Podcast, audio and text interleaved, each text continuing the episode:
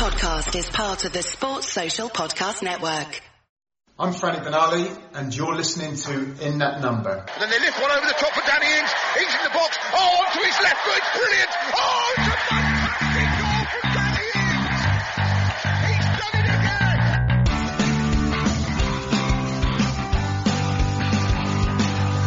Here comes Ward Prowse.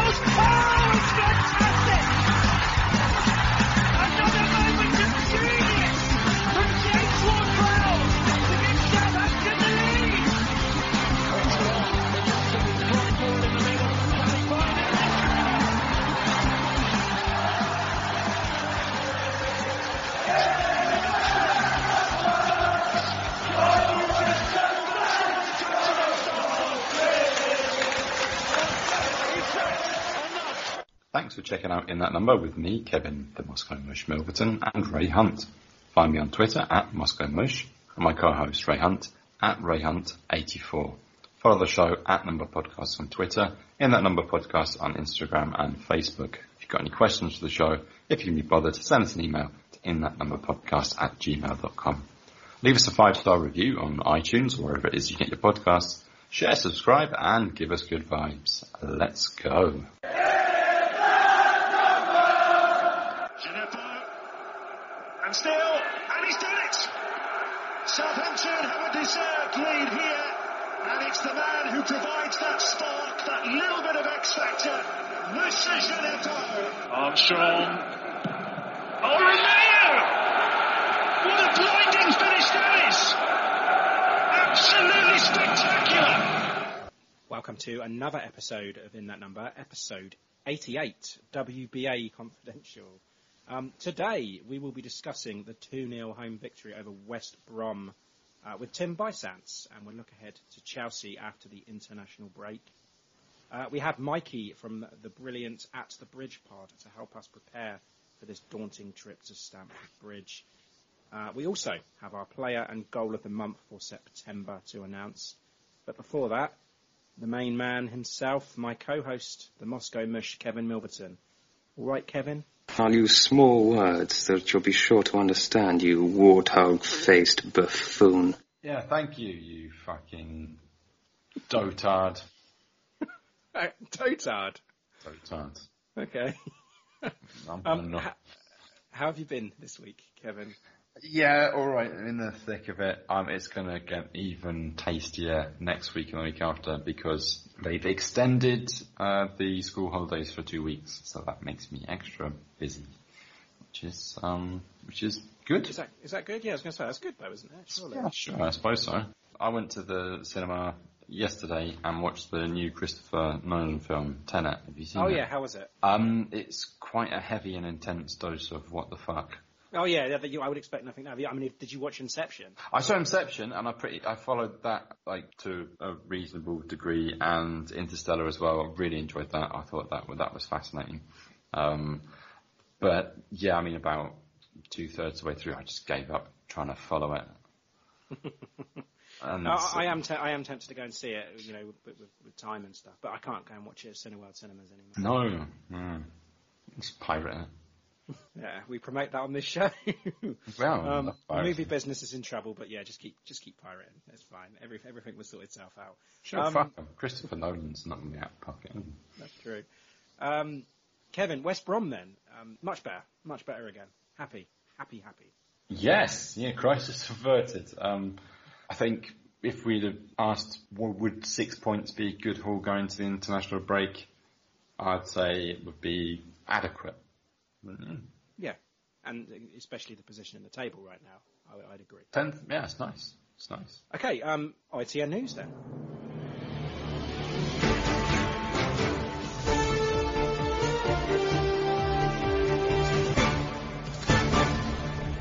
This is ITN in that number news. Okay, I want to start off this week with uh, Guido Carrillo having his contract terminated. Um, Terminated. terminated. Yeah.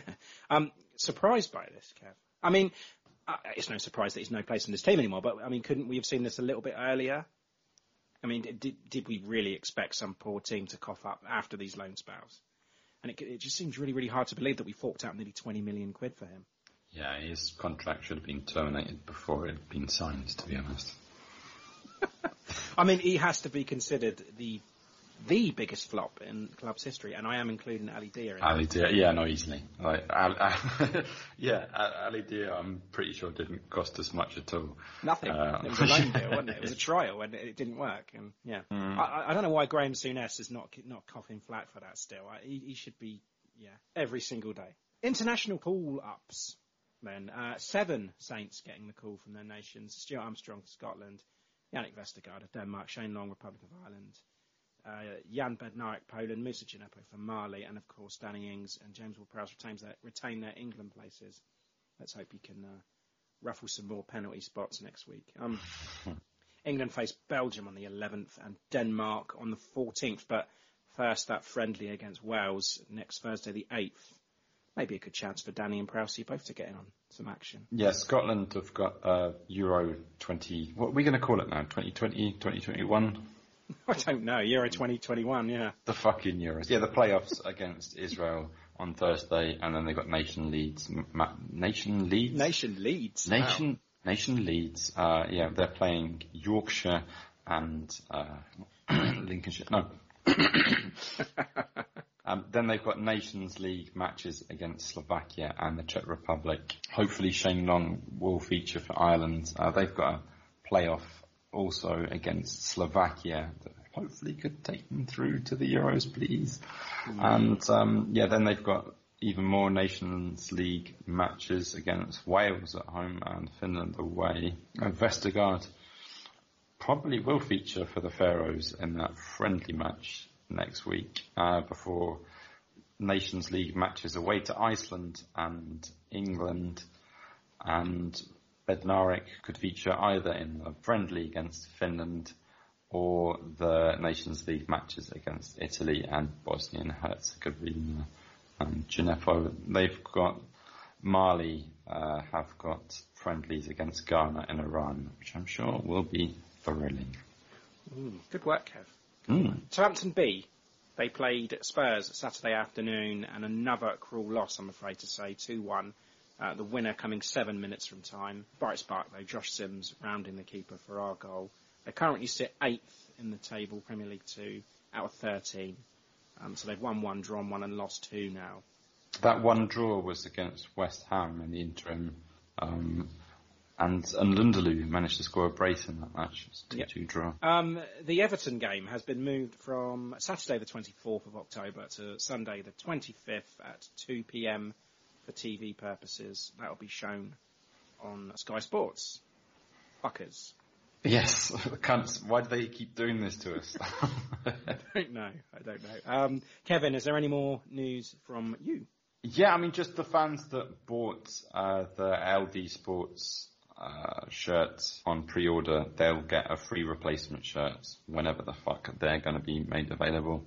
So I'll end up with two shirts for the price of one. Yep, eBay.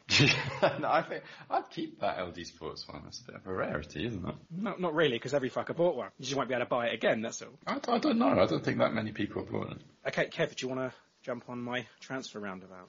Oh, do I?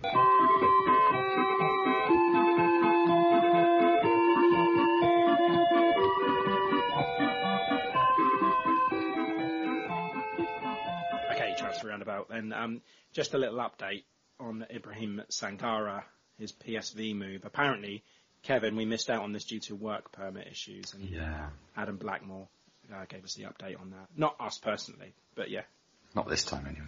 no, no, no, no.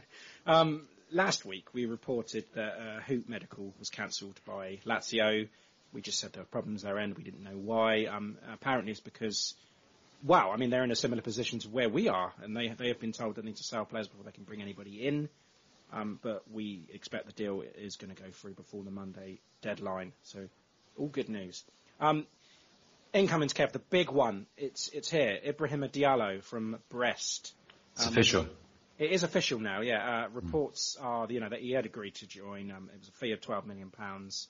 All been agreed. It's all done. Ralph even announced it in his post-match interview as well. We're just waiting for. Is, have they officially announced it on the website yet? No, I was. Yeah, they like to make a bit of fanfare, don't they? And have the social media teams do their usual job. But um, yeah, Ralph just low key mentioned it in Yeah, passing when they asked Yeah. him. so yeah, how's it going with uh, with Diallo? Yeah, yeah, yeah, he's here. It's it's it's, done. I think. His, his, his officer, PR officers in the background just go, no, you can't say that, Ralph. Oh fucking hell! Like just two more hours and we'd have had that. No. Um, Kev, you know what we should do? We should make a bet on what shirt number he's going to take because at the moment we've got 13, 15, 16 and 21 available. Or do you think he'll go somewhere in the 30s? Twenty-one sounds good, doesn't it? Yeah. I'm going to I'm going to go 13. He's going to take the unlucky 13. Oh, okay. Maybe he's not superstitious. Yeah, I don't think he will be. I'd take 13. All right. I'll, be, I'll, I'll take a bet on that one. Yeah, what are you going for? 21. Okay, cool. Um, and Ralph has always said that he want we would like more. Um, not sure what will happen now with the imminent arrival of, of Diallo, but um, He sounded quite s- sure that there'd be another signing before the transfer window's out, so I'm He did. expecting two announcements. I hope so. I mean, I mean, you know what it's going to be. It's not going to be. It's going to be very, very low key. One of them's going to be a loan, and th- there is still interest around uh, Ruben Loftus-Cheek, and we are still Yeah. favourites to land him. However, I'm not convinced. I just think his wages are going to be too high. Um, there's Liverpool's Marko Grujic, which is on the table. Yeah. I don't. I don't like that, to be honest. Um, Just because I've from Liverpool. no, I just. I mean, it, what's he done? Do you know anything about him, really? No, no, I mean, I didn't I just- know anything about that youngster that Sheffield United had signed for ridiculous millions. Mm, oh, um, Brewster. Brewster, yeah. Yeah, that was stupid, strange one. But he said that's the going rate of a teenager these days. But Is I don't it? know. Apparently so. Um, and I've heard Arsenal's Reiss Nelson is another one, but um, and also the possibility of getting Theo Walcott back on a loan deal. Yeah, I heard that. And it made me laugh out loud. Yeah, four clubs interested. Um, but you'd think he'd favour us over all of those. I mean, Crystal Palace were one of them. Really? Um, does he does he still have a place in our team though? Do you think he could fit in somewhere? No, I mean, any of the Everton teams that he's played in, he hasn't really fitted in that much. He's got a few, hasn't he? But again, I think it's the same as Ruben Loftus-Cheek. You've got to look at the money you spend and the player you get, and I don't think it's good value. I mean, the romance of it and returning to Mm. After all these years would be great. But I just, yeah, too old. So Sorry. Theo Walcott taking the number 16 shirt then. yes, done. um, any more incomings from you? Yeah, um, there's uh, there's a couple of rumours um, knocking around as well. Um, Livia and Cham, that's not going away anytime soon, is it? Uh, Ryan Sessegnon. Yeah, uh, that but one seems to have died though. I can't find any any more fresh info on that. We're not going to be dealing with Daniel Levy and Spurs another time, I think. Almost. Too traumatic. Um, although young uh, midfielder from uh, He- Heerenveen, Joey, Jo- Joey Veerman. Yes, that one? seems to have uh, gone as well. Really? I mean, I only heard that one this last week. Yeah, that was in in the week. It was like, yes, this is this is close to it. And again, I don't know anything about him. Yeah, 21 year old, uh, a couple of decent seasons, 23 appearances, four goals from central mid. I don't know. I think it sounds a bit a bit weak, but though, you know, I would have said the same about Diallo until. Yeah, but now now now we're in love with Diallo because Oh God, he's the best player. I've dream signing. Yeah, absolutely. yeah, and, and in terms of outgoings, a, a few clubs are still interested in Sofiane Boufal. Nothing concrete still. Um, but I, I do think this one is going to happen on deadline day. I think we have to be prepared for him to be out the door now. Um, Carrillo too. I think he's going to be gone. Um, we already mentioned that who, you know, that's that's going. Um, Angus Gunn loan move is expected to happen. Leeds still favourites. Um, Stoke showing interest, but only if Jack Butland is able to find a move. Um, Kev, I think it's going to be a busy transfer window for us. I think it's going to be the busiest for a while because we've got lots of outgoings to, to, to deal with, and hopefully, you know, if if you're feeling confident with, with, with how Ralph handled that interview, we've got some more income incomings too. So, um, Yeah, I mean they better, better have bought extra fax machines. Yes, yeah. I mean, Ralph has said as well that you know there's a lot of players that will become available in this window, and he won't be away from his phone. So that that's that's really good. That's really um, I'm really pleased with that. Yeah, I mean as for Boufal, I mean I, I've heard about Olympiacos, Fenerbahce, Yeah. um, Lyon. Where do you think he'll end up? Well, there was a, there was mention of him going to China, but I think he turned that down because he wanted to stay in Europe. So, I played him. I mean, Yeah, I've heard Olympiacos is the is the best one, but I mean, do you think maybe he's holding up for a move to um to France? I think the French move would make the most sense, wouldn't it? Well, there was talk about him going to Angers. Angers, yeah. Oh, Angers, yeah, even Lyon. Yeah. Other outgoing, um, apart from who we've mentioned, uh, young defender Tommy O'Connor. He's off to Gillingham on loan again. Oh, yes, yes, I forgot about that one. Well done, Kev. Okay, then I think that's it. I think we have to check in with Tim and West Brom. We apologise for the sound quality of this interview. Okay, then on to the West Brom game from just a few hours ago. Helping us go through it, we have, of course, Tim. Tim, how are you? Busy week for you. Uh, it's been busy, but I'm able to enjoy the beach this weekend. Happy to be able to take a little bit of R&R and get away from things, which has been wonderful. And uh, I'm over here on Outer Banks and went to this fun place called Ocracoke Island. It was the really cool, unique experience because I've never taken a car ferry before. So, I mean, I'm sure if you guys went to, you know, Isle of, uh, Isle of Wight. Isle of, Isle of Wight. thank you. Yeah. Uh, it'd be nor- it's a normal thing for you, but for me, this is like a, a 10 person car where you're going to a, an island that has 850 people on it type of thing. It was pretty Oh, cool. I've seen your pictures on Instagram. It looks really good. And then you've, you know, we've got to tear you away from that, and you've got to speak to us and talk about West Brom.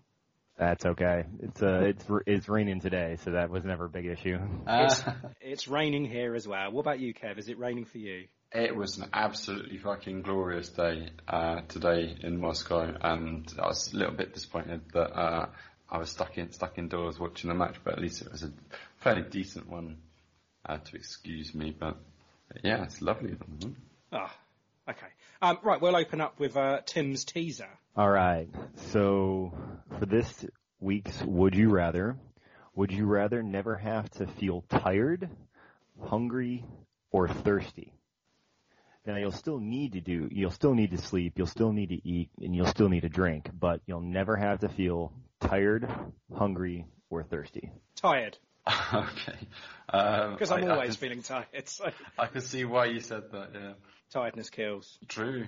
Yeah. Although, you know, I mean, I don't know what I'd do without uh, feeling tired. What would you do? Just stay up all, all night? Yeah, that's- Ah, yeah, yeah, I suppose. Kind of need all of those senses, really. Yeah, that's why it's tough. Yeah, I'm gonna stay. I'm gonna stay tired. I'm, I'm probably going to say hungry because I don't, I'm not the sort of person who for, would forget to eat. I definitely need a, a breakfast, so um, not feeling hungry wouldn't get in the way of that. Okay. And what about you, Tim? Uh, yeah, it's gonna be tired. Um, obviously, according to this though, you need to, you still need to be able to sleep, but that grogginess, that lethargic like feeling after a couple hours waking up, and if you haven't drank a couple cups of coffee, uh, you never really have to worry about that. Where hunger and thirst are actually good to have to know that hey, I need to eat some food, or hey, I need to drink some uh, drink some water. But uh, being tired, it's like it just it's more of- it's a drag you down, Yes. and it's, it, it, it, it's just better. Yes, I- I'm with you on that one. Still d- does remind you that you need to sleep, though. yeah, they can remind me of what, but I still ain't going to get it though, am I? It's just I, I'd like to be able to feel better. Uh, you got you got three three kids there, um, in the equation there as well. Yep. yeah, straight away. Um, Tim, injury report. We don't really have any injuries this week to report, do we? Uh, no, we don't. But coming back in, uh, Redmond was obviously the one who was previously injured. Uh, last match, I did talk about how the different prones and movement when it comes to ankle injuries, but uh, the my my prediction was is that he was going to be out through the actual international break, and then the secondary uh, guess was that he was going to be on the bench, which is what ended up happening today. So it, he looked pretty decent. I was watching DJ and then I was watching Redmond as my focal players of the game to see how it goes and uh I could definitely tell he's he, he didn't seem a hundred percent, but he definitely seemed fine and good enough that for that thirty minutes on he did very well. Yeah, that's it's good to see. But yeah, I didn't think they were going to risk him either. I thought, you know, I, I originally thought he was going to be just on the bench to uh, and be included if we needed him. I still don't think we needed him, but never mind. Um, on to the game then. Uh, heading in to this one, good record against the Baggies, winning our last three Premier League games and once in the FA Cup. Um, and a good record against promoted teams in general. The, the last 18 games against promoted sides, right? five consecutive draws, followed by five consecutive defeats, and now eight consecutive wins. Well, of course, make that nine. And last season we had 18 points against the promoted sides, of course. So yeah, the uh, 11 then unchanged from that Burnley win. McCarthy, Walker Peters, Bednarek, Vestergaard, Bertrand, Armstrong, Ward Prowse, Romeu, Djenepo, Adams and Ings with a bench of Stevens, Long, Redmond, Obafemi, Valery, Smallbone and Forster. I guess then, Tim, I'll start with you. The only surprise was that inclusion of Nathan Redmond on the bench. Otherwise, you know, you don't need to change anything. No, with what you succeeded in against Burnley, uh, fairly similar uh, team. They set back in a 5-4-1, where Burnley were in that traditional 4-4-2 long ball. Um, they tried to play through using Diangana and Pierre Pereira, but overall, uh, the they were in the right position and they, they didn't get caught in that high line like they did in Tottenham. Yep. Uh, and Mush, what you expected, I imagine? Yeah, pretty much. Ralph has his preferred 11, and that's it. Redmond, it's good to see him back on the bench. About it, really, isn't it? Were you surprised to see him on the bench? Uh, a little bit. I mean, we weren't really sure about his fitness, were we? It's a question mark. He could be available, or he could have been available today, or wait until the international break. But um, he did come on. He seemed fine, and Mm. um, I think I think we'll be all right the other side of the international break. Yeah, unless Ward Prowse and Ings get injured in that game. But yeah, that's another thing. Um, the one thing I did notice actually with the West Brom side was they changed their five at the back to a four and brought in Edwards to help out on the attack. And that said to me, okay, fuck it, they're going for this one. They, they can see this as a, as a win. They, they want to, you know, they want to they want to push on and try and, and and try and beat us, which you know they should. But I also could work in our favour. Could you know spaces could have opened up. But that's the way I saw West Brom set because you looking at their previous uh, previous previous Premier League fixtures, they had five at the back in all of them. I'm not, I'm not sure what they had in their um in their cup game, but yeah, switching to a four at the back says to me, okay, we got to go for this. Yeah, but they didn't. no, they, they they didn't. Well, they did in the in the second half. They changed things up in the second half. Yeah. But, but I mean, we- we'll, we'll start in the first half, if I may. uh, two two chances for us in that first ten minutes. Then Ryan Bertrand had a had a sighter, as did Stuart Armstrong. Um, both probably should have done better, Mush. Yeah, uh, it was. I mean, it's quite a decent save off of Bertrand, but maybe he could have picked out a better spot for it. Um, but yeah, that was only a few minutes in, wasn't it? Yeah. Um, then Armstrong has a, a shot wide a couple of minutes later, and yeah, then probably one of the one of the best chances that wasn't converted in the first half.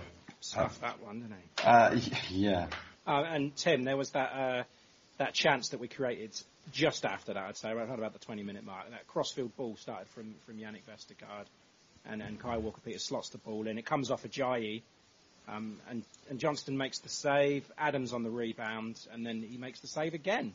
But that was it was nice. It was pleasing because um, ur- uh, urgency from Vestergaard in possession switched play, and you know saw an opening, and you know we looked dangerous then. You know, that's how all of the main goals leading up to that, where basically it was a big through ball from KWP all the way into either Adams or Ings, and then leading to it. So the three goals, uh, that the one we had at Tottenham, not including the penalty kick, uh, the Burnley one, um, those, those were it. Like that's that, like that's their move. And so to me, they've got that connect, you know, that connect, that run of play. And Vestergaard, with his distribution, saw a crossfield hit with uh, with Walker Peters running up the wing, uh, doing very well. He scrambled in, got the ball, and they had the chance, but.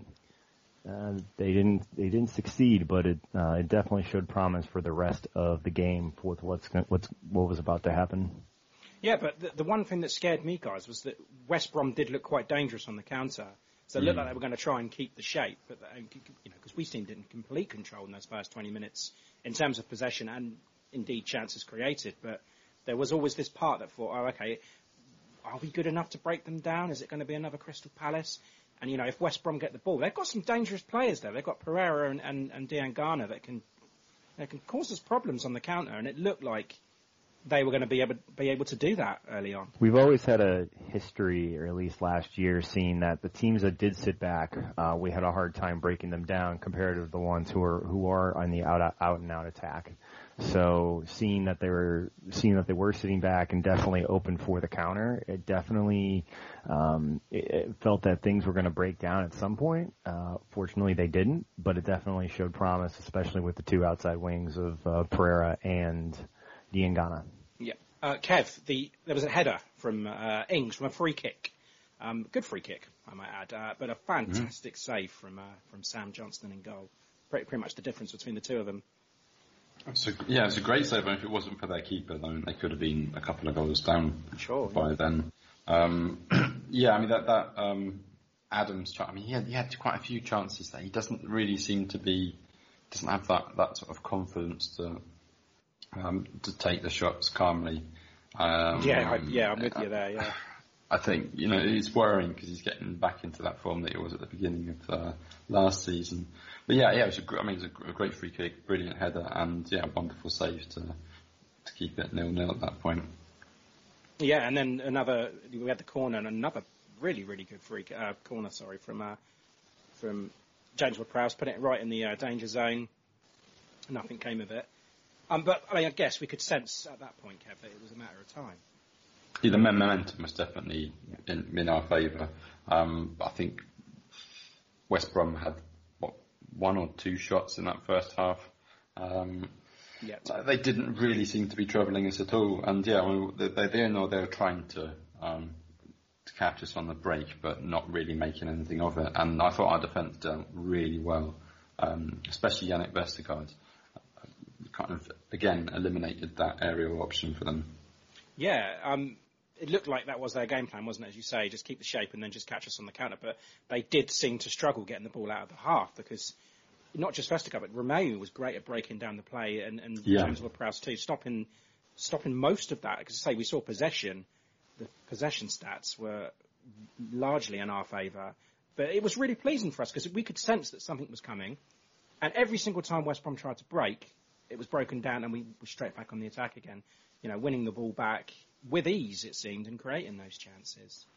Yeah, and the, the Lions' share of the chances went to Che Adams, who, yeah, again, just, um, I don't know, maybe wasn't, he got up on the right and wrong side of the bed or something, but yeah, kept scuffing them wide or, you know, mistiming his runs and. Yeah, he should have done better with offside. that.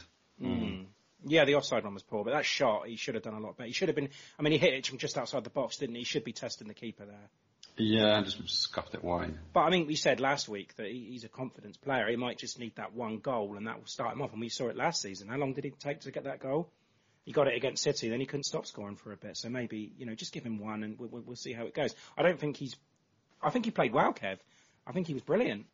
No, they're, they're a good um, front pairing, and uh, yeah, I mean, it's, it's worrying that you know you've got two brilliant fast paced paced players, and they were piling on the pressure on West Brom, uh, but still not making anything out of the chances. And we did say that we need to get more goals from midfield. So mm. very reassuring that the goal did come from midfield.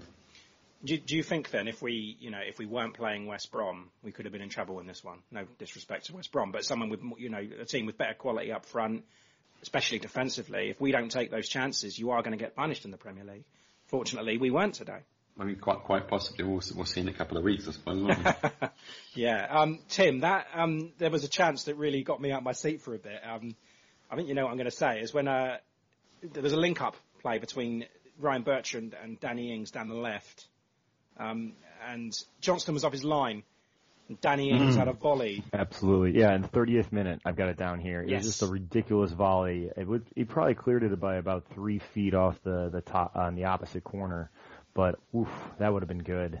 Um, it reminded it really reminded me of that uh, volley that he had that he barely that he got went off the crossbar that was against Leicester last year when they were playing at Leicester, where it was just an absolute dis- destruction of a ball. Like if it went in, it would have been goal of the year, pretty pretty close to it.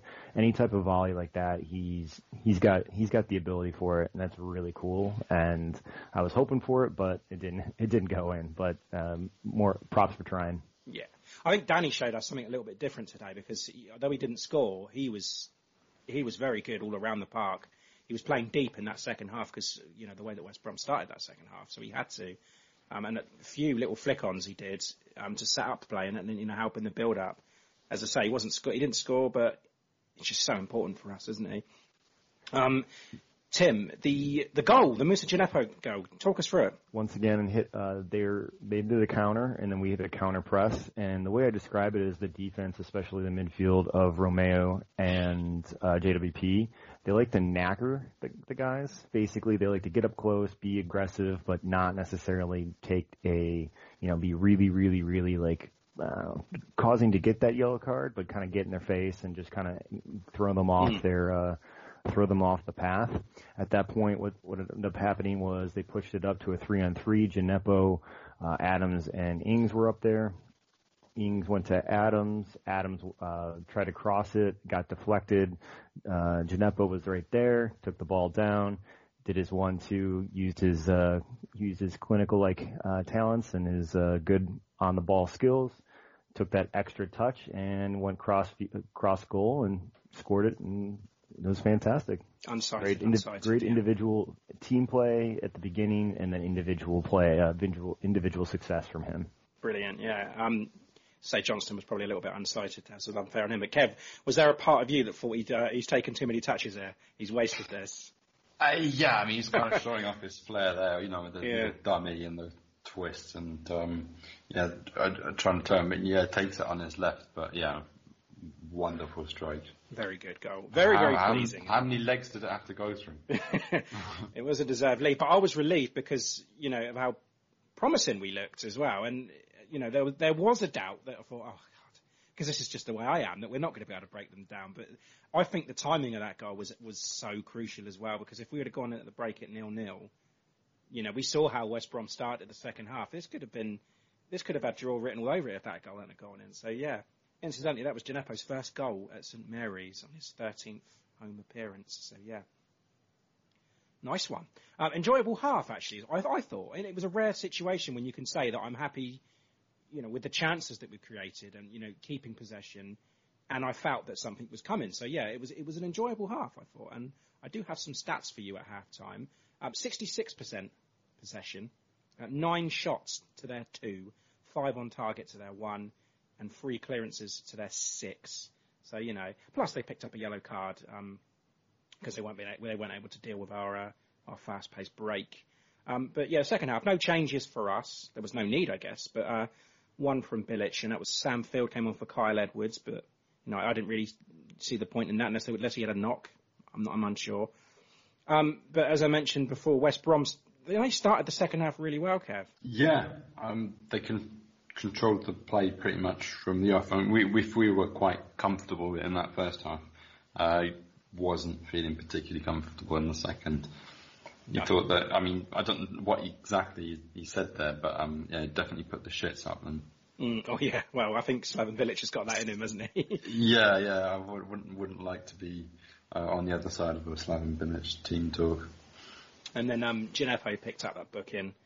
Stupid tackle, really. Um, and Yeah. they had a quick chance as well, didn't they? When it um, it took a deflection off of um, Kai Walker Peters, and that's right, it went straight to, Yeah, to yeah. and had to readjust. And actually, I want to I want to hear Tim's opinion on that readjustment from Maka. So his footwork there is is great because he immediately saw it and he the the biggest point was uh, his the angle in which he put his foot out. He didn't put it directly to the side. He put it from if you're looking straight ahead, probably about 10 o'clock on if you're looking at a clock, just to that, and then hit a hard uh, hard heel into the ground, allowing that to uh, knowing that where the ball was going to hit and to get a deflection. So how the deflection went went about completely cleared the area, and there wasn't any close ability for them to you know easily knock it in.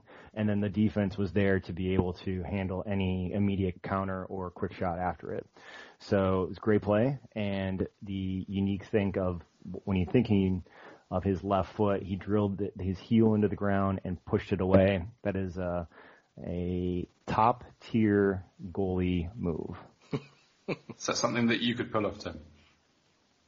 Uh, I can. I'm not going to be able to get that that heavy heel in, but what I'll be able to do is kind of. I'll be able to drop, and it'll, it'll end up more being. Uh, no, no, I can't do that. uh, it, it would be close. It'd probably be like 75% as effective if I'm lucky. Um, I wouldn't be the from that spot. I wouldn't have been able to clear it like that. Like he was able to get the, the clear off the ball. I would have it would have more would have been just kind of either stop right there or a subtle deflection forward. Um, and that's to say that I get my foot out fast enough, which would be is, is a challenge within itself enough. Um, straight into the A and E with a twisted ankle. Yeah, we played five-a-side football just before lockdown, didn't we, Kevin? I saw your your skills. My keeper skills. yeah. Um, so yeah, West Brom was seeing a lot more of the ball, and I think it was clear that Diangana was told to get involved a little bit more. They were getting the ball to him a little bit more. Um, the free kicks were coming in, which which put the shitters at me, Kev, uh, because I don't think we can defend properly on um, on set pieces, and it looked like it was going to happen. Um, and and then I, I, I text you Kev, during this. Like Redmond came on 10 minutes into the second half, which surprised me because, I mean, I, I, I discussed it, as I said, I don't know if it's because Moussa picked up that yellow card or whether he, you know, Ralph was just so eager to get Redmond some, some minutes to get some fitness back. But for me, it just, it just seemed, it didn't seem warranted. No, I mean, if you had a bet on that, um, one player is um, going to get a yellow card and be subbed off, and the other one's going to score a screamer, um, I think you'd probably put it the other way around, wouldn't you? yes. Between Djenepo and Romeu. Yes, but, you are right. Yeah. yeah. I mean, I said it. I said it last week that you know Djenepo does have a little. There's a bit of um, a risk to to having there. Um, and his, Tim also said last week that you know defensively Djenepo's not there yet. His tactical fouls, uh, yeah, they're not particularly subtle. Let's say. Um, so yeah, accident waiting to happen. Yeah. Okay, so that's what you, you think it was just because of that. Yeah, I'd say so. I think he had a poor game, honestly. Uh, I the, he took him off because it was a tactical need. He was not making the runs that he was uh, necessary, and he there was not very much of a link up play going with uh, with him and uh, Bertrand. You'd see that he he plays much more as a left wing than the true left attacking midfield that's required, the two way player. And I think I'll talk about how Re- I always talk about how Redmond can go back and forward, whereas Djenepo knows how to go forward and adds that character and the flair. So the off the ball runs that he's making aren't exceptional. So seeing all of that and in where and actually where in the goal uh, that he was at in the positioning, he should have been out wider, and there was a uh, defender um, that was a little bit uh, outward, uh, t- closer towards midfield. That he he pretty much would have been near there, but he was farther ahead than he needed to be. Fortunate enough, though, that's how the goal was scored. But overall, I think he's had really poor positioning the entire game, and the Redmond uh, the Redmond switch was necessary because of the two way, and especially since we were up 1-0, you wanted that uh, you wanted that two way presence rather than Djenepo trying to go for a go for a double. I'm looking at his heat map now. Um, I mean, Redmond is pretty much in, in the middle of that left wing, um, attacking in occasion, whereas Djenepo is just looks like our formation basically. It was absolutely everywhere. We had to change it up a little bit because they, they were attacking a lot more and it looked, you know, Ings was playing much deeper as I said. Um, and I was just thinking then this, it's not going to be 1-0, you know, they, they've got an equaliser in them and uh, do Saints have a second? And I think that, you know, Glenn Hoddle said it right on commentary that, uh, Saints are going to need their second and he was right. Um, but at that point, we weren't, we weren't close to the second and West Brom were making, they were making positive attacking subs as well, and, and and you know generally getting on with the game and not wasting. And you know, I've got written down in my notes on 65 minutes. It was worrying times, which seems really really hard to believe at that point because you know because of the outcome of the game and how comfortable it seemed at, at full time. Um, but then just after that, of course, Romeu, Kevin. just out of nowhere. I mean, uh, the build-up was was absolutely amazing. Um, yeah again, Walker Peters instrumental in that. Um, playing off uh, Redmond, puts it forward to Armstrong, makes his way right to the line, and sends in a cross back. Romeu takes it on the volley just uh, with the tips of his toes and, and stabs it in from the edge of the area. I mean, I've never seen anything like it. Romeu thinks he's Paul Scholes, but yeah, yeah um, um, important goal. yeah, important goal and a very, very important time. And it was just, yeah, it was a beauty. It's a corker, as they used to say. Um, and, and very, very surprising. And, you know, that was ending a run of 43 games without a goal. So, yeah, well done, Romeu. Uh, Tim, what did you think of the goal? Uh, I didn't think he had it in him to do that. I didn't realize that he had the ability to jump that high. He's always been one of, he's always laying on the ground tackling people, let, let alone trying to hit a volley off the air and basically almost a toe poke is the way it looked like it went in off of it. And Yep. the, also the guy was right there too. Uh, the defender was right next to him. So not only did he be able to pull a volley off, that was, uh, exceptional. And it was in the 69th minute, which is always nice. So I appreciate that. Yep, yeah, yeah. And, Romeu uh, 69. good stuff. Good stuff. Props to him. Yes. Um, not much happened after that, to be honest. Um, not- not a great deal. As I say, Long came on for Che with, with about 10 minutes to go. But for me, it was just, you know, seeing it out, keep in shape, don't do anything stupid, no more yellow cards. Um, yeah, looking comfortable from that point then, guys. Yeah. Again, doing doing what needs to be done. Yeah, what needed to be done in the Tottenham game. Yeah, and yeah, that that high line. Do you think it's gone for good? yeah. I think there's a place for it. There's a time and place. Yeah, just not against Spurs. And yeah, not when you're already losing. But yeah. Seeing that they got rid of the high line, or they just retreated a little bit more. Uh, Vestergaard once again taking care of everything in the air. Kelm Woodson, uh, Robinson didn't have it didn't have it in him to get past Vestergaard. Vestergaard had some great play going around uh, with the ball distribution. Uh, it looked too easy, but then again, West Brom is expected to be relegated at at the end of the year. But those are the games where it's a 2-0 win. You'll take it. It was pretty smooth, and you're like, all right, that sounds good. And then you'll wash your hands, and you're like, all right, let's get ready for Chelsea. And then you're, just like, oh, Back to reality. damn, damn it. all right. It's like, all right, what are we? Yeah, so let's plan and go along from there. Yep. So yeah, three points, another clean sheet.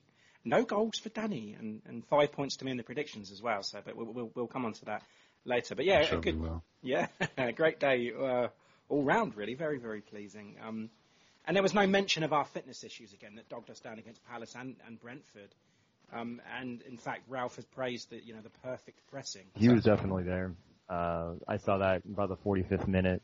They were still closing in. Danny in the 85th minute, just trucking it hard, trying to get, uh, trying to be on top of things. Very much a fan. Did you say trucking hard? Trucking hard, yes. Head in the guy. Okay, some stats then. 61% possession, 13 shots to their five, seven of which on target. So we led on passes, crosses, dribbles, corners, recoveries, and basically any other attacking stat that you can think of. So as I say, very, very pleasing result. Uh, pleasing uh, on the stat sheets also. Um, man of the match, Kevin, your turn to go first. I'm really, really intrigued to hear you, you guys, uh, what you have to think of, what you have to say about this. Okay, I mean, uh, again, just purely on instinct of um, how I felt watching the match, um, I'd probably give it to Carl Walker Peters. I think he was instrumental not only in each of the goals, but in getting the getting the ball forward. I mean, Armstrong was wonderful uh, as well. Uh, I could Romeu. Uh, could, there- there's so many uh, players that could be getting this, but yeah, I'm going to give it to Carl Walker Peters. Yeah, I, I'm, well, I'm I'm very pleased with with Vestergaard's form. Uh, someone on Twitter said, I can't remember who it was, I should have written this down, but said that does Vestergaard have a shorter haired, more handsome twin as he had one this, this entire time? um, he's like the um like the anti Samson, isn't he? But yeah, um, I thought Adams was was pretty solid. I thought he was good. It just needed to, you know, Just unfortunate in front of goals. yeah, just needs to take those chances. Kyle Walker Peters as well. I was going to give it to Kyle Walker Peters because I thought he was fantastic, like you say, Kev, um, because he you know continues to be prominent at both ends of the pitch. But I'm going to give it to Oriol Romeu, I think, because you know a plethora of broken tackles, interceptions, his passes and his blocks, and plus what a goal! I think he deserves it from the goal alone. So yeah. I'm going to give it to Romeu, and I think that's the first time I've ever given him a man of the match. So yeah, No yellow card either. and no yellow card. Yeah. Yeah, surprisingly enough, I've always been the uh, the biggest criti- critical person when it comes to Romeu, but uh, when it comes to the play of West Brom, uh, uh, you know, he was knackering it, getting in there, getting some interceptions left and right. He was all over the place, and against a team like uh, West Brom, he can definitely thrive. And so, take that, combine the uh, the world worldy, the volley that he did, and I'll give it to him. But Kyle Walker Peters definitely deserves it, along with the center back pair. Uh, they're looking, know, they're another shutout, which is which is always great. It's good, isn't it? It's really, really good when you can say. I just feel a little bit sorry for uh, for Jack Stephens now.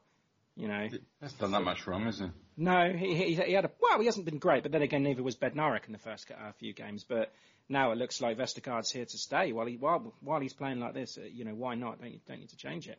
uh, about how Stephens was looking really bad and people were uh, hammering on him right at the beginning of the season, and, and then all of a sudden there's a massive turnaround when he went when he switched back to the the, the four at the back rather than the five, and then Stephens all of a sudden came on board and was looking really good. So you could, this could be Vestergaard's change over this year, where he was not so good last year, and then now he's trickling back in, uh, finding his um, his his rhythm. Yeah, it's going to be Bednarek's turn next. um, position at the time of recording, and we sit in tenth, top half of the table on six points. So yeah, that could all change today because a lot of games going on as we speak. Just can't wait to get on the road again. The long and winding road. I'm back on the road again. Going away. I'm on the road again. We're on the road. On the road to Stamford Bridge. No show next week due to the international break, uh, but on the back end of that, preparations begin on that Chelsea game the following Saturday. At the moment, anyway, it's scheduled for Saturday, the 17th of October. Scheduled for a 3 p.m. kickoff. Um, maybe it could be switched for prime time viewing. I don't know. Um, Chelsea then. Tim, have you been impressed with their start? Because I mean, we all know how they've been spending Abramovich's money in the off season. So they've had Ziyech, Werner, Chilwell, Thiago Silva, Havertz, Mendy, to name a few. That's over 200 million. Um, I know Thiago Silva was free as well, but then they had the likes of Pedro, Willian out for free. Morata went up, uh, to Atletico. Um, big, big turnaround. I'm, I'm quite jealous actually, but um, do we really expect them to make that jump on, on Liverpool or even City at this point? when you throw all those guys together into the, into the team, especially with all of the attacking firepower, uh, it's all about figuring out exactly who plays where, what's going to go on, because the, the depth is phenomenal. And I, you know, it's trying to be able to fit them all in. Zikesh, is that how you pronounce it? Ziyech. Okay. Ziyech, thank you. He hasn't. I mean, he's been out for injury. Pulisic, he's been out for injury so far, and he's still got Tammy Abraham, uh, Mason Mount. You've got Callum Hudson-Odoi, Got Giroud as well.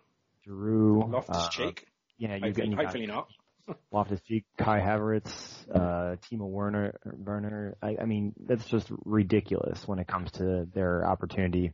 So what I'm really hoping for is Injuries.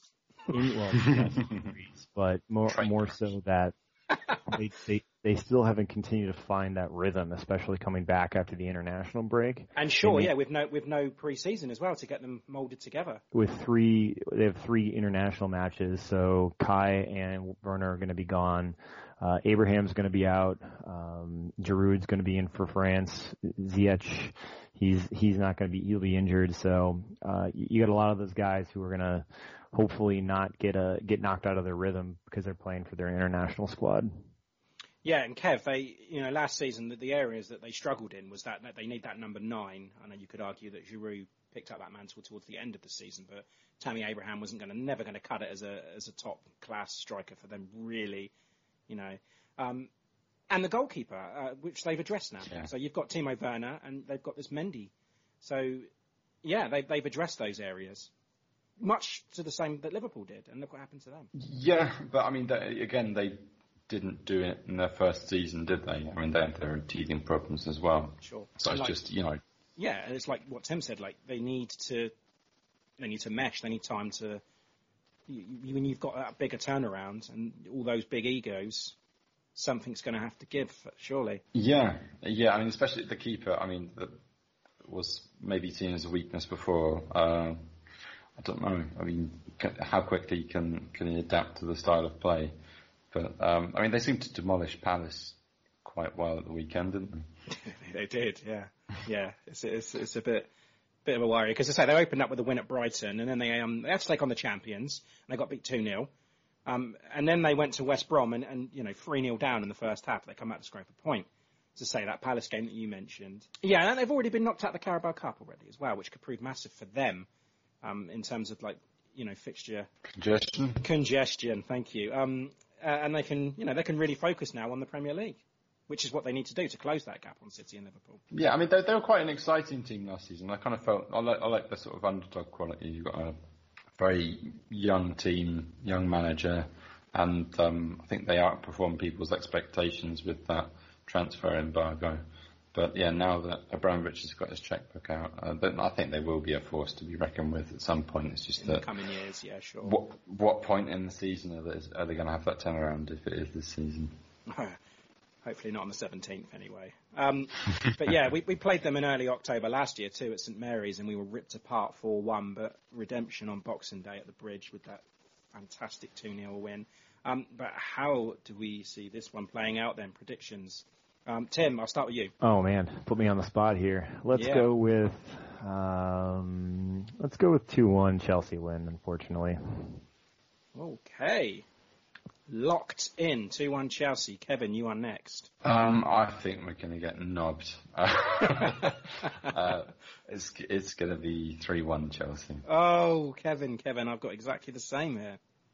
Mm. I think 3-1 Chelsea also. I think we will get a, a consolation. Um, yeah, Tim, that's it. Thank you very much. I know all right. you're on your holidays at the moment and you're away. So yeah, I really do appreciate you um, taking the time and uh, talking to us today about West Brom. This- So yeah. This is fun, especially when it's after a win. It's pretty easy. Oh yeah, it would have been really really bad if it, if the weather had been amazing today and you're missing out on it and you have to come and talk about a five 0 loss at home to West Brom. But you know, Yeah, all right. Yeah. I don't want to be here today, guys. But yeah, so yeah, thanks very much. No. All right, guys. I'll take it. Uh, I'll, I'll see, talk to you guys in two weeks. Yes, yes, have a good two weeks. Look All right. forward to it. Always a pleasure. Have a great journey home. Thank you. Bye, guys. Thanks to Tim. Yeah, as always. Um, I will now hand you over to our Chelsea fan, Mikey from At the Bridge Pod. What's up, everyone? It's Mikey from At the Bridge Pod. Hey, Mikey, thanks for joining us today. Uh, could you start us off by telling us about your amazing transfer business this season, uh, uh, the limited pre-season, and your expectations for the season ahead? Our transfer business has been absolutely incredible for, I think, any club in the current situation going on. When you look at obviously the pandemic and how it's impacted all the different clubs financially, Chelsea have sort of they've kind of got away with one because obviously last season we had the transfer ban and because of that we've got a lot of money in reserve. You know, we only really signed Mateo Kovacic and in January we almost had our own transfer embargo sort of thing because we didn't actually sign anyone. So we've had that money ready for this summer and obviously it's put us in a really strong position because other clubs can't spend the money. You look at the likes of Ziyech, Werner, Havertz, the attacking talent there, along with Pulisic, obviously we signed a season and a half ago. It's absolutely, it's outstanding. That attacking talent it's world class. It's just going to take a little bit of time to gel, unfortunately. The pre-season, we didn't really get one. I mean, no club truly did because of obviously how quick the schedule turnaround has been. Obviously, we played Brighton, drew, didn't we, in the end? Thing is, it's, it's a difficult one. You know, if we'd have had a better pre-season, you would have probably said Chelsea would be in a more advantageous position. You know, you need that pre-season to get everyone together to learn each other's methods and going forward, it's it, it's kind of essential. A pre-season truly is, but then you can also look too much into pre-season. I feel, you know, there's one year that Spurs I think won every game, and then they were fighting relegation until Harry Redknapp came in, which you know, crazy. And Liverpool, I think, was it a year ago that they were in a position where they lost all their pre-season games, put in poor performances, and then went on to win the, the Champions League, or it was the league title. I can't remember which year they had that poor pre-season. Our expectations for the season have to be top four. I mean, I'd say top three because of the talent we've got on display. You can't sign the players you sign, we've signed and not have such high expectations. Realistically, we also need to go deep into a, the Champions League just to show that when we're getting to that next stage in our development. And hey, silverware's lovely. If we could lift a trophy, obviously we're at the Carabao Cup, but if we could lift like the FA Cup, that would be obviously just what a lovely end to a. It's going to be a, a very tightly packed scheduled season. And tell us about how you've how you've started this campaign. I mean, the fight back against West Brom was incredible. Um, and you know, what are your thoughts on on Lampard? So far, we've started the campaign. It's it's been an interesting start. I've looked, I've watched every game, of course I have, and it's it's been frustrating at times as well as positive. You know, we we started off with three one win over Brighton. It was a reasonably good game. I, I felt we had, you know, showed burst of that attacking forward line that we've obviously we've signed. The Liverpool game, silly red card. You know, Andreas Christensen forgetting he, he plays he plays soccer and not um, NFL American football. You know, and he absolutely brings Mane to the ground, and that changes the whole game. And maybe we would have got a point out of it. Who knows? But still a defeat. Game in the League Cup against Barnsley. Obviously, it's only Barnsley, but Havertz showed his ability. The players were looking really good. Again, it is Championship opposition, so maybe not too looking into that. But obviously, then we had the Tottenham game that didn't kill off the opponent, and then obviously the 3-3 draw with West Brom. The second half is the positive I have to take because if you look at the first half, it was one of the worst 45 minutes of football I've ever seen my club play. Which you know you don't want to be saying that when you've got the talent we have on display. My thoughts on Lampard at the moment. You know, you've you've got to give this guy time. You know, we're, we're very well known for pulling the trigger and getting a new manager in especially you know at the moment you've got the likes of Allegri and Pochettino available. They haven't got jobs at the moment, and you know any club would be lucky to have either of those two managers. I think they're some of the finest world class managers in the game right now. But we keep talking about this long term project stability, and we look at what Lampard did last season, and you have to give managers time, but that is not football in the modern day. Time is kind of a, a, premium. You don't get a lot of it if you. It's a results business. If you're not bringing those results in, you you, you are risk of being uh, removed from your post. So hopefully the results, you know, turn around because there's so many positives I've seen in the different games. So last time round, then you destroyed us at St Mary's four one. But revenge at the bridge on Boxing Day. What can we expect this time around? The last time, obviously, we played Southampton was at St Mary's and 4-1. Wow. Great game, great result. Boxing Day, so it was a fantastic knockout result. But yeah, I think this time round it's going to be a really good game. We've got Danny Ings. He's, he just seems to be consistently in good form. I mean, he's a feel-good story in itself. He had obviously had his injury issues, and he's coming back, and he was absolutely outstanding last season. And I, I'm a big fan of him. Um, and I'm just, I'm, I'm glad at any player who's obviously suffered the injuries he suffered, but to bounce back from it. You know, you've had a you've had a difficult start. You obviously lost to Palace, and then Brentford, Tottenham, and you've only just won your first game. But you know, like I said earlier, you've got Danny Ings, and with Danny Ings, he scores goals, and you've got James Ward-Prowse again, an incredible, incredible player, great on dead ball situations. And Southampton have always been a side that I feel that they can always trip Chelsea up, very much so. i will never forget the game where James Beattie scores so quickly into a game. It just turned the whole game on its head. It was again, it was a surprise. It was a great finish, but it was one of those surprise, and your foot's off the back, straight from the off, and, and it's just, you know, you know you're not going to get a result when you, you start so slow that Chelsea did, and when Southampton started so quick. So it's going to be really interesting. I think that it's going to be probably an end-to-end game.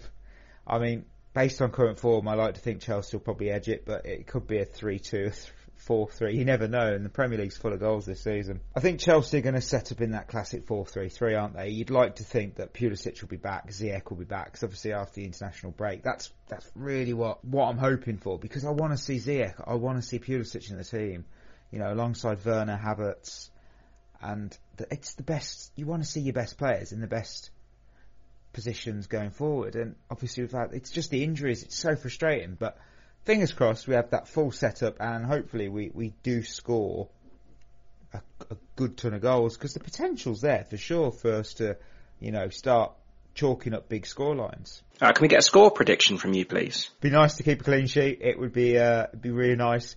So it's going to be a great one. I think let's go confident, say three 0 But you know, because I'm being nice, it's it's your podcast after all. Go three one. Danny Ings grabs a goal for yourself, a nice consolation goal.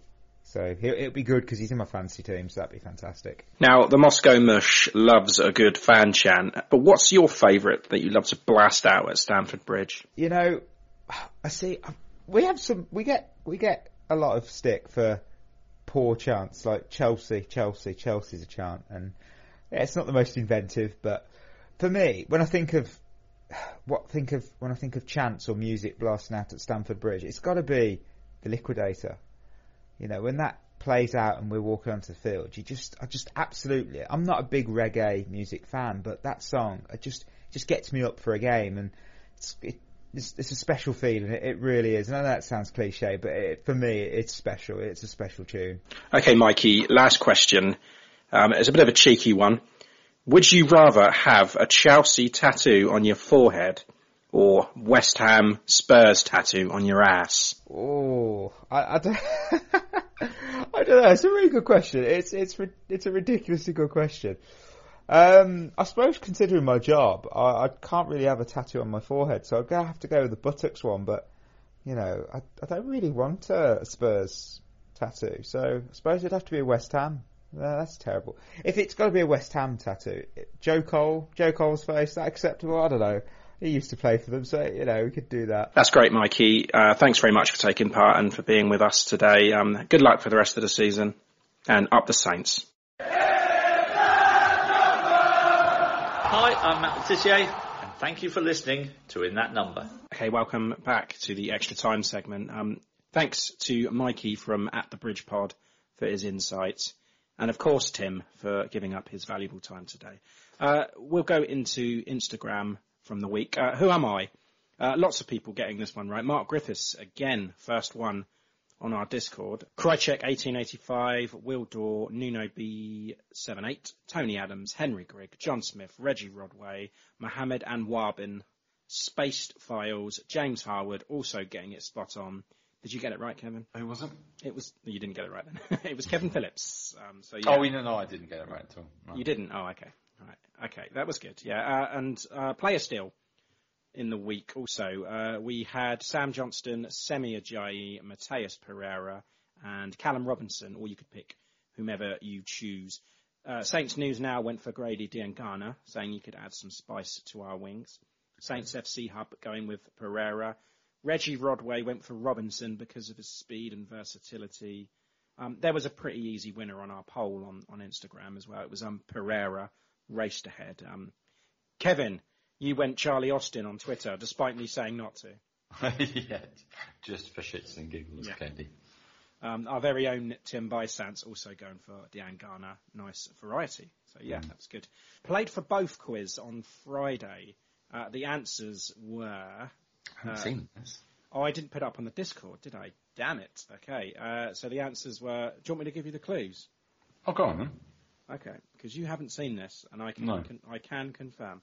Okay, there's five players that have played for both. Okay, so number one we have Saints 29, uh, 2009 to 2014, and then West Brom 2015 to 16, also played for Liverpool. Uh, Lambert. Well done. Uh, number two, Saints 2005 to 2006, West Brom 2006 to 2007, also played for West Ham. Oh, bloody hell. Um, not going to get this one. Uh, it was Nigel Quashie. God, who, who hasn't he played for? Uh, number three, Saints 2003-5, West Brom 2006-8, also played for Aston Villa. Kevin Phillips. It was Kevin Phillips, yes. Um, number four, Saints 2012 to 17, West Brom 17 to 19, also played for Burnley. J Rod. It is J Rod. Well done, you're rinsing these. Um, and lastly, Saints 2000 to 2002, West Brom 2001, also played for Man City. No one got that one. Actually, I think uh, Krychek got this one. Oh, fucking hell. Nah. That was uh, German, Uwe Rossler. Wow, Yeah. I've forgotten him entirely. Very good player for Man City in the mid '90s. Very good. Um, now then, Mush, it's the it's our first player and goal of the month of the season. So please share this info because I don't know yet. So this is all on you. Player of the month, uh, we were given the choice of KWP, Jannik Vestergaard, Danny Ings, and Nathan Tella. And Danny Ings run away with it this time. 53.7% voted for him. Got the absolute majority. Um, a little bit unfair that there was such a big gap, I think. That's pretty comprehensive. So we had a choice of uh, three Danny Ings goals. Um, One of which again- was from the spot. um, surprisingly got 4.3% of the vote. I, I, they must have been getting confused. Uh, but I really enjoyed that Burnley goal, and uh, yeah, I think 27% doesn't do it justice. But yeah, 69% voted for Ings' goal against Spurs, the first one. Uh, so yeah, Well a couple done. of golden trophies in the post to you, Danny. Another double for Danny Ings. Yeah, he didn't leave us our address last time, did he? No. Okay, well done, Kev. Uh, predictions then. I'm looking forward to this one.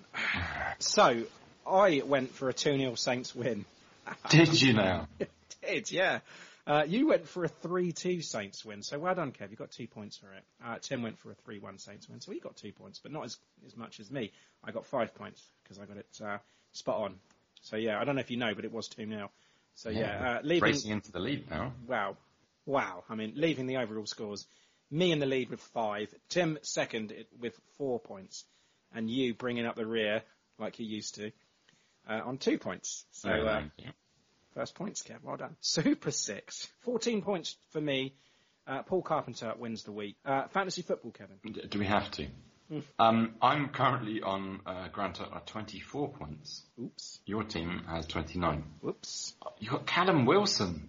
Yeah, yeah. I was saying to you Wow. before we recorded, I got Should've Callum. Wilson, but I didn't captain him. So I ditched Timo Werner because So did it wasn't very much. I, I was I thought I thought that he's absolutely guaranteed throw in a hat trick as soon as I draft him out. Sorry, But- that's what I thought. I was pleased that he didn't. Yeah. Anyway, yeah, Mikey of the Saints Prime podcast, his Lord of the Rings team is top of our podcasters league. He captained Calvert Lewin, just like I did. No, I captained Sadio Mane. He's got, he's come down with a fucking coronavirus. um, I should sort that out. But yeah, my vice captain, luckily, is uh, Willian, who scored uh, a whole two points for me. So, um, wow, just wait for those points to just Add on, yeah. I mean, roll I, on in. Yeah. I captained um, Danny Ings this week, so I thought, yeah, he's going to score some goals against West Brom. But um, he got me four points, so yeah. I still, I still have um, Wan-Bissaka, Rashford, uh, Bruno Fernandes, and Harry Kane to play. Oh, and um, Alexander, Alexander Arnold and Alisson. So I've got a lot of- Unbelievably, I mean, that's it for me. Um, Matt Doherty's going to uh, play United uh, later on, and I've got Ayoze Perez to come in for the injured Mane. Wowza. Yeah, I need to update this team urgently. um, quick look at our In That Number podcast league. Uh, Oh, just Adam- a, Kev, just a little announcement. Uh, Doherty's um, he's on the bench. Oh, shit, what does that mean? I got Serge Aurier on instead, so uh, he's not playing today. Ah, geez, that means Korben Dallas is going to have to come on. And, uh, yeah, you didn't exactly keep us a clean sheet. Bloody good job, though, against City. Fair fucks to Leeds. I'm really you mean Stuart it. Dallas? Yes, yeah. Okay. I'm going to call him Korben Dallas for the rest of the season. You try and stop me. All right. Um, and a player that I'd written off, George Baldock, uh, put him right at the bottom of my bench. Got my best points tally out of the whole team, so, well, fuck you, mate.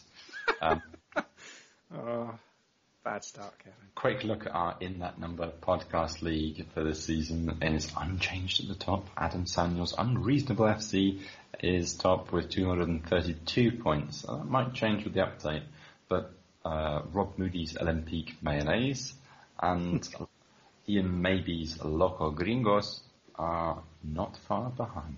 Okay, uh, Kevin, Russian phrase this week. All right. I think uh, there's a little bit of a theme at the end of this podcast. Um, it's good to see Nathan Redmond back, albeit on the bench, and it was good to see that Charlie Austin didn't even make the bench with a certain degree of Schadenfreude. So, um, I'm going for a phrase that we, we surprisingly haven't gone for yet. Um, yeah, on the bench, Naskamik. Naskamekia. That's good, Naskamik. Naskamekia. And that means on the bench. On the bench. Yeah, which leads me beautifully into, I did warn you last week that I was going to come at you with a song and here's a little something I prepared earlier and it's called On the Bench. Take it away from the top.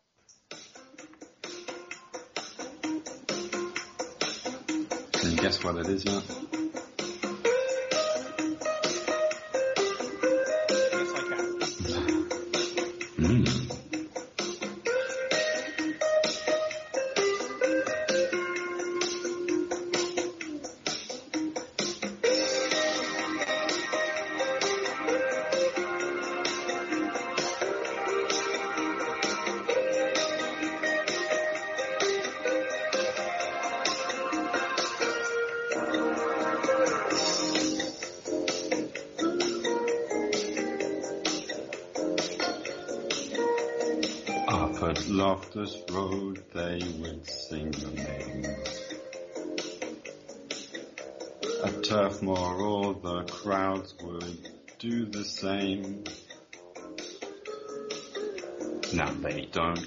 A jot whether you play or not. Now you're lucky if you start for West Brom on the bench. Yeah, yeah. Down on the bench. Yeah. The crewman signed you, we all jumped for joy.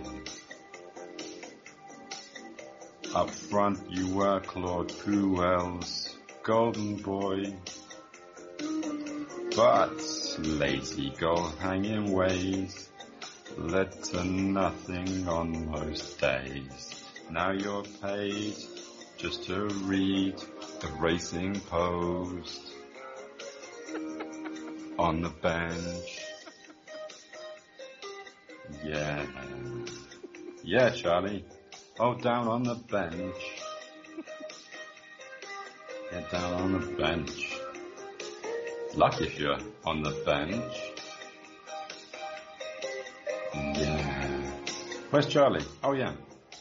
On the bench.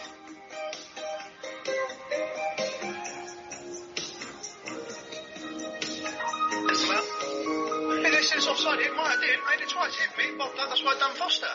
It's a joke. Gone about VAR this, VAR that. Help the officials out. Clearly they need help. Clearly we play in the Premier League. The best league in the world. The most watched league in the world. Now give them all the help they need because Your clearly it cost us two rant points on today. It's a joke. Was legendary. This is legendary. Park life is always in our memory. You said our fans were shit, but the target you can't hit. Now you're back in the place you love best. On the bench. Yeah. Oh, he's down on the bench. Harrogate Town? On the bench. On the bench. That, that's that, that's epic. That's um, yeah, that, that's brilliant. Well done. Very good. Um, next week then there is no, well, there's no typical show, but we do have something special out regarding the transfers. So look look out for that. Um, as you say, transfer window slam shut on Monday the fifth. Um, that's tomorrow, probably today as you're as you're listening. Um, however, domestic transfers will be allowed to take place up to the fifteenth. Um, so yeah, that that, that can still happen. Um, and hopefully by then we would have made all our free transfers. So yeah, uh, um, until next time, up the Saints. Up the Saints.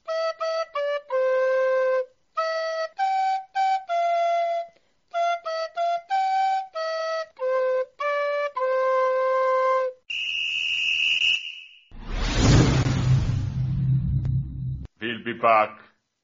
Sports Social Podcast Network.